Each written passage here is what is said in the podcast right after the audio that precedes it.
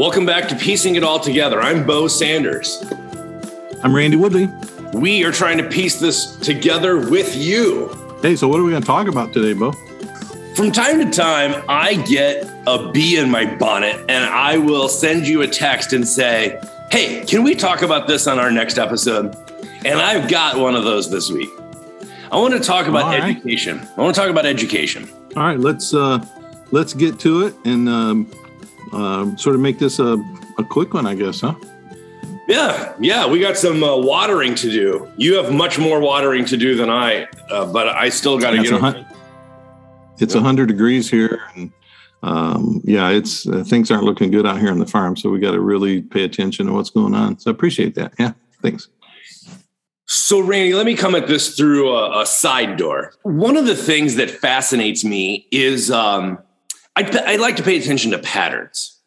So, when something comes up over and over again, it always catches my attention. It intrigues me a little bit. And so I start looking into it. Mm-hmm. Well, as you know, there is a a really serious backlash against critical race theory being taught to our young people in colleges and schools and even across Which the is the only way to save white supremacy, That's right. wow. right? So- I mean, that's the only way to save it is to say you can't use the tools that expose it. Mm, yes. By the way, Yeah. maybe we won't get right into this. Let me let me interrupt real quick and just say that in the last three days, Yeah. two of the most important reports in our lifetime have been released. Okay. One is the IPCC report on climate change, I heard that. which is code red, basically um, meaning uh, you know we're about uh, ten years ahead of schedule in terms of all the uh, bad stuff Mhm. than they originally had thought. And so um, the good news is that you know things could be mitigated. The bad news is they're not going to get any better than they are now. So uh, and and then we just can't take it seriously. And I got to tell you, it, it perplexes me to no end to understand why. I mean, and I I love people you know liking and commenting and all that on my Facebook page, but uh, you know I post pictures of our vegetables or our flowers and I get you know 100 200 likes and lots of comments and but I post code red climate change here's what we can do about it and I get 3 likes and no comments and I'm like are we not concerned about like the most important thing happening here are people just burn out from it I don't know what's happening but but you know I tried to post some things like here's some here's bottom line things that you can do right Mhm. so uh, I don't know. That's really discouraging, and I don't understand the algorithms of that. It doesn't make sense to me. Um, this whole social media thing is uh, is perplexing. I got my Twitter account got sp- suspended, um, Yeah. and I have no idea why. And all I can get back is a um, automated reply, no matter what I do and where I send it. So um, that's weird. Um, so uh, yeah, that that anyway, that's me and my social media dilemmas. Um, What was the? I do have a thought on this climate study, but what was the second study? Well, the second study is the the uh, Census Bureau just came out with the latest census, Oh, and for the first time in American history, the white quote unquote race is declining, uh, eight percent down from the last census, and yeah. it's now declining and will be the fastest growing minority in uh, the United States. All other groups are uh, on the rise at different rates from 23% to 8% to, you know, and, um, and so basically the, what we call the browning of America and the, uh, the, it, it's not the end of white supremacy, but it's sure going to give all these folks who are involved with critical race theory and Mm. and the, the anti-vaxxers and anti-maskers and the big lie people and all of those kinds of things uh, give them lots of things to be concerned about the white supremacists right Mhm. and um, and so this is happening and that's happening sooner than uh, it was supposed to happen as well so Yeah. things are escalating we're at a time in history where things are really escalating Yeah. really Yeah. interesting That is fascinating and concerning. So I remember in, in the 1990s, I lived in upstate New York, And I remember when the census prediction first surfaced that by 2048, um, there would no longer be a white majority in America. I remember that. I remember the first time I heard that was in the 90s. It was supposed to be 2048. And that seemed so far off.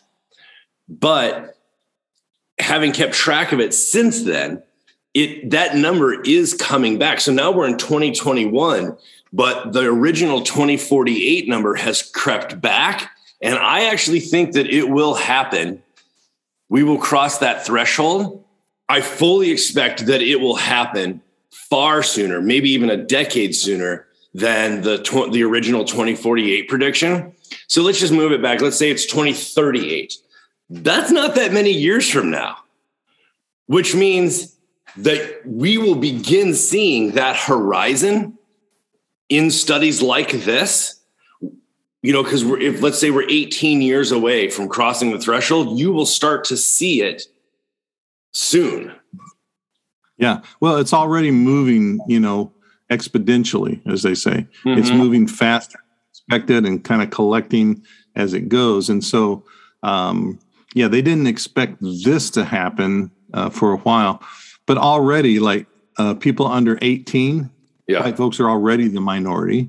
Um, they're already the minority of babies that have been born. That happened in like, oh, I don't know, it was at least 10 years ago. Yeah. Um, and so, um, yeah, so, you know, I think uh, the, the, the bottom line, though, for me is that just because the sort of white mm-hmm. looking people, which we know we're actually all one race, right? Mm-hmm. Um, there's no white race, there's no, you know, uh, black race, there's no native race, there's just ethnicities. We're all the same human race. And, um, but w- what it also means is that the, there is white racism mm-hmm. white supremacy, white normalcy. And mm-hmm. it doesn't mean that those things will end just because there's less white people. And uh, point of fact um, would be just to look at history of like South Africa and the history of South Africa, where the white folks comprise just a very small minority but hold all the power. Mm-hmm. And uh, and yet kept that apartheid system in place for so long. So um, so it doesn't mean the end of our concerns. It just means our complexion's changing. Yeah. Wow. I like the way you phrased that. But I want to talk about the climate thing. I did have a thought on the climate study. I, have been listening to a lot of people reflect on that climate study this week and sort of mm-hmm. exasperated, just, you know, completely flummoxed as to what we're going to do, a lot of hand wringing, a lot of concern, obviously. But a common theme that keeps popping up is that because it is so abstract, right? Because it's global and it's environmental. So that it's so abstract, but also that it's so overwhelming. Like th- that a two degree increase in the global temperature will set off the, this domino effect of things is so overwhelming that people can't they just can't wrap their brains around it. And so it's just hmm. easier to turn a blind eye to it because you're like well what am i going to do? And it's just completely i mean it's so intimidating and the scale of it is so grand that you just don't you feel like oh I, I don't even know what we're going to do. We're screwed. Yeah well and that's why i like to you know like on my facebook page say stuff like uh you know hey here's some things you can actually do about it right? Mm. um and it, it, but i can't get anybody to read it because um you know it, it's uh like they see climate change and then they, they turn off right? Yeah. It's so i don't know i don't know what to do. I mean there's some some pretty simple things that we can all do okay right? i mean it, but we have to see the whole thing in scope mm-hmm. we, we have to understand you know what's uh uh what, what's really going on and sort of like where to put our um our most uh, like uh, attention, where to put all of our attention, and that sort of thing. So, Mhm. uh, I don't know. So, um, w- would you like to know a few of the things that I said that we could do? I would I would love to hear some of these. Okay, we got to turn our yards into gardens Mhm. because we and use drip irrigation because we got to protect water and we've got to uh, start growing food Mm. because uh, water translates to food and there's a water shortage, right? We have to pass laws to defund big agriculture and polluting industries because those big agriculture, big ag uh, uses 70% of the world's water and it wastes the most by far. And industries pollute the most by far. They only use 20%, but but they pollute the most. Mhm. And so we've got to pass laws. And the, the UN has done several studies that show that small farms uh, and small farmers can produce more food more efficiently Mm. with less energy than big agriculture. And so we've got to turn this big ag thing around, right? So Mhm. um, stop, uh, you know, take the subsidies that they're giving them and, and giving them to small farmers. We can all cut our meat consumption by like at least 50%, especially cows. Mhm. The, energy that goes into cows, they said if it was a country, it would be the third largest country on earth Wow. of, of just what it takes to raise and, and eat and et cetera cows and then the, the methane that they produce, right? Um, so um, small farms produce more per acre. They they grow healthier food. They have less waste of water and and use less chemicals. Um, there's less wasteful practices. They they do um, uh, you know they don't use a monoculture like big ag. yeah. Uh, and so, you know, there's in in so so we can actually do things, but the number one thing that we can all do, the very most important thing, I think, the fastest way to change things is to give the earth rights, earth rights. And if everybody would just Google earth rights and see all the different organizations who are like lobbying and working to do that Mm. and get behind those, and even if it goes city by city, like Santa Monica, California, Pittsburgh, Pennsylvania, they have created earth rights laws in their cities. But what we need to do is start making them both not only cities, but statewide and then federally, right? The Mother Earth uh, protection laws. So we give the earth human rights the way they've done in Bolivia and uh, Ecuador and, and in the, some of these cities. Mm. And then we're able to go after all these polluters and and uh, do things that because they're enshrined, right? Mm. And so that would, I think, change things the fastest. But anyway, that's my hobby horse. But Mm. uh, unfortunately, it's not just a hobby, it's a matter of life and death for people. And in the future, we're going to see that even more. Wow. Mean, this is why we have a small farm. We're trying to be a model for people uh, for the future because we, we see the writing on the wall. Yeah. Yeah, I mean that's part of your vision for the education center is that it's not you're not just a standalone entity, but that it's a model that can be learned from. Yeah. Yeah. We call it a learning center. Um, but in a sense, it's um, deprogramming and reprogramming. yeah. With the time we have left, I do want to talk about education and specifically standardized tests. So let me tell Oh, you yeah. why. Let me tell you why I've been thinking about it. As you know, there has been a vicious backlash against critical race theory. And there's even been some legislation at like state level banning the teaching of critical race theory in schools, whether that's in college or high school or, or grade school. Like there are there are some people out there who are so concerned that our young people would learn critical race theory that they've actually taken to legislate and ban it in school systems. It's amazing, right? In books, you're not all of that. So that's one thing. And that would be if that was the, the issue, that would be concerning enough. That would have caught my attention. Well, I'm just thinking of Toto, Okay. right? and Dorothy Yeah. as they they Toto begins to open the curtain to see who the Wizard of Oz really is, right? Yeah. And this is this is um, what critical race theory does is it it opens the veil it lifts the curtain so that we can actually see what's behind things and um, and so these anti critical race theory mm-hmm. laws and anti uh, discussion intersectionality and anti revising quote unquote the revised already revised version of american history mm-hmm. you know all of those laws and concerns that are going on right now um, what they're saying is toto don't open the curtain. You know don't let us see what the truth is behind it. Don't, and this is a way to protect white supremacy. And and what's behind the curtain is white supremacy and it, it's obvious. Yeah. but uh, yeah, that's what's happening. Yes. So but here's an interesting way it manifests. And and this is one of those things that it's like a pattern that shows up. And i'm i'm always fascinated when there's a pattern like if i were to say to you uh, hey, we gotta, we gotta, um, we gotta teach cops to de-escalate. If the very next thing you said was always X, that would catch my attention. Why is that always the response? When I say de escalate, you say X, right? That always catches my attention when I see a pattern like that.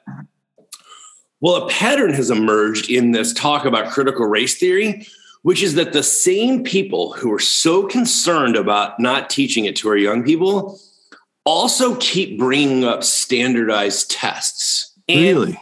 Yes. And it keeps catching my attention of why have these two things become coupled in debate? Something's going on where these two things have been merged at some level in the minds of those who are so concerned that the way out, right, is just standardized tests and measure, always measuring students so that schools that uh, have acceptable testing rates, right, on, on all the measurables of standardized testing, that those schools are rewarded and that schools that don't meet the standard are punished or change is brought to them, right? So this is exactly the pedagogy of the oppressed. There you go. Exactly. Yes, this is why I wanted to bring it up to you. Is there is something inherent, just baked in the bread, as we say, about standardized testing that is in itself, there is something about it that is connected to not addressing issues of race. It's almost like it's a stand in or a placeholder or a facade that you put up front so that you don't see what's going on behind it. There are certain assumptions behind standardized testing obviously I want all students to right get a good education. But there's something about this standardization that every student needs to know these same things and test at this same level. And therefore, you set up the system where you teach to the test so that the school meets certain requirements and doesn't get punished for it. But it's there's there's a there's a mentality behind it. And here's what i wanted to throw out to you i'm starting to wonder if what's behind this whole thing and the connection between them is that it's the opportunity myth in america where everyone has the same opportunities and therefore we can expect the same results. That because if everybody is sort of a blank slate and they get the same education, we can expect the same outcomes. It's this myth of sameness and the expectation of, well, on one hand, it's accountability, but the other is opportunity. There is a myth or a worship of equal opportunity that gets wrapped up in if we just taught the same things, right? Whether you are on the Pine Ridge Reservation or you're in the inner city or you are in the Sherwood suburbs, if we just taught our kids the same ways, the same things, we could expect measurable, similar outcomes. Right. So, yeah, it, it doesn't matter that that white kids have been groomed for that, and uh, often uh, children of color have been not groomed for that and, and not given those opportunities because all their um, their educational capital was taken away. They weren't given the same things. And now all of a sudden, since there's been unequal ups and to this point, and now all of a sudden it's like now we're all equal, right?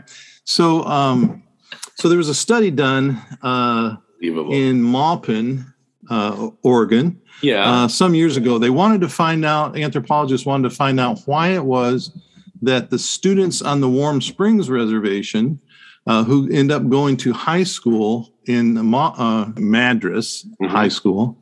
Um, so the the students from the Warm Springs Reservation go to high school in Madras, and they don't do near as well when they go over there. So anthropologists and sociologists wanted to find out why. So they they did uh, several years of study to try and and figure out why the native students don't do as well when they go to the White Towns High School, right?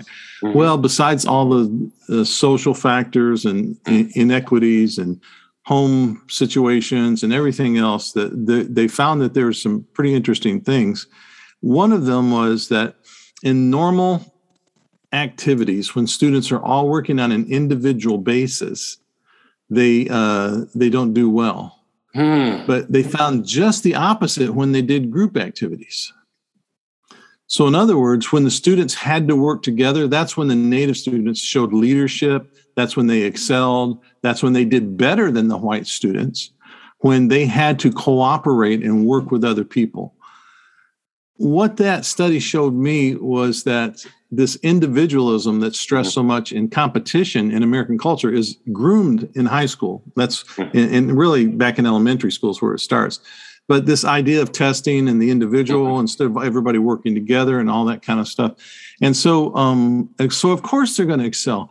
But indigenous people and mm-hmm. many other people, communities of color are used to working together with their communities are used to working and cooperating so which value let me ask a couple of questions which value do you think uh, is better and which value do you think jesus would value the most.